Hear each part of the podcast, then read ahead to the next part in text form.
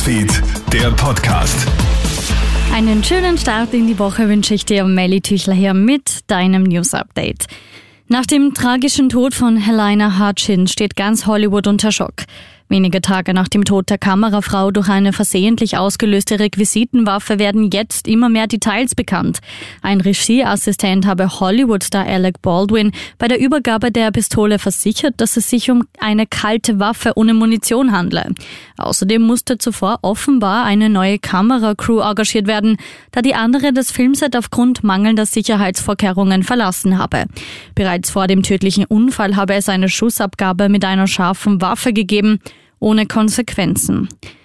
Chaos pur und Totalsperre nach einem Unfall heute Morgen auf der A2. Bei Bad Fischau stoßen Richtung Graz heute kurz nach acht zwei Pkw und ein Lkw zusammen. Ein Lenker wird dabei ins Wrack eingeklemmt. Notarzt ÖMTC, Rettungshubschrauber sowie Feuerwehr und Polizei sind schnell an Ort und Stelle. Laut ersten Infos wurde ein Insasse schwer verletzt, ein anderer leicht.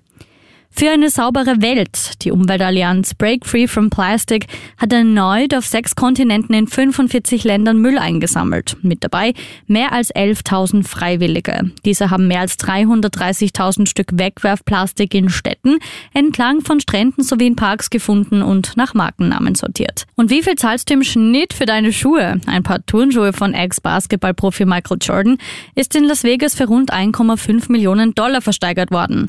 Das toppt nur einer. Erst im April war ein paar Sneakers von US-Rapper Kanye West bei der Grammy-Verleihung 2008 getragene Turnschuhe für 1,8 Millionen Dollar verkauft worden. Krone Hits, Newsfeed, der Podcast.